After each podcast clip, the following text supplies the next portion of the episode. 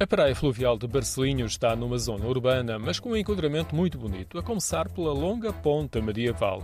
E no outro lado, na margem de Barcelos, os pontos cimeiros são marcados por edifícios históricos, como os Passos do Conde de Barcelos. O areal, na margem de Barcelinhos, é extenso, pelo menos no verão, com quase meio quilómetro de extensão. O rio Cávado corre sereno, próximo dos Chapéus de Colmo, e o caudal tem pouca altura. A água não parece muito fria, no testemunho de Bruno e Leonardo, que estavam de regresso depois de uma boa tarde de praia. Sim, não estava nem muito calor, nem muito frio, estava bom. E a, a água estava fria? Hoje estava mais do que ontem. Ontem estava bastante aceitável, mais ou menos igual à das piscinas. O areal ainda é grande. Sim, tem bastante espaço, tem baloiços lá ao fundo, tem chuveiro, está bom assim.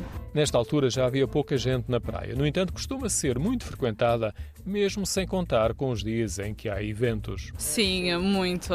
Muita gente, às vezes nem tem guarda-reis que chega. Exato, né? nós viemos às três, mas tivemos de pedir uns amigos para vir antes para guardar espaço, porque às três já, já está tudo cheio. Fim de semana acho que é pior. Além dos que vão relaxar na praia, há também quem pratique desportos náuticos. Aqui a escola. Do outro lado tem uma plataforma que as pessoas só vão para ali e sentam-se a conversar. Muita gente salta dali da plataforma e fica ali a nadar, mas ali é mais fundo. A água é que me interessa, ela é sempre límpida, não é? O Parque Sim, Fluvial de Barcelos, na peixinhos. outra margem, tem medo. passeios à beira-rio e foi um projeto que procurou aproximar a cidade do rio.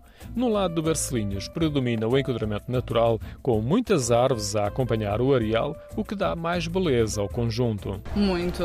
Barcelos em si já é muito giro, mas acho que é muito bonita e tem muita coisa que podemos fazer. Tem os baloiços, lá ao fundo tem sítio melhor para saltar. Tem eh, futebol, tem campo de vôlei. A conversa foi ao pôr do sol, que ganha maior beleza com os reflexos no rio a serem recortados pelos vários arcos da ponta medieval. Há uma passagem por debaixo da ponte e o horizonte alarga-se com o rio a espreiar-se num vale onde em ambas as margens há circuitos pedestres.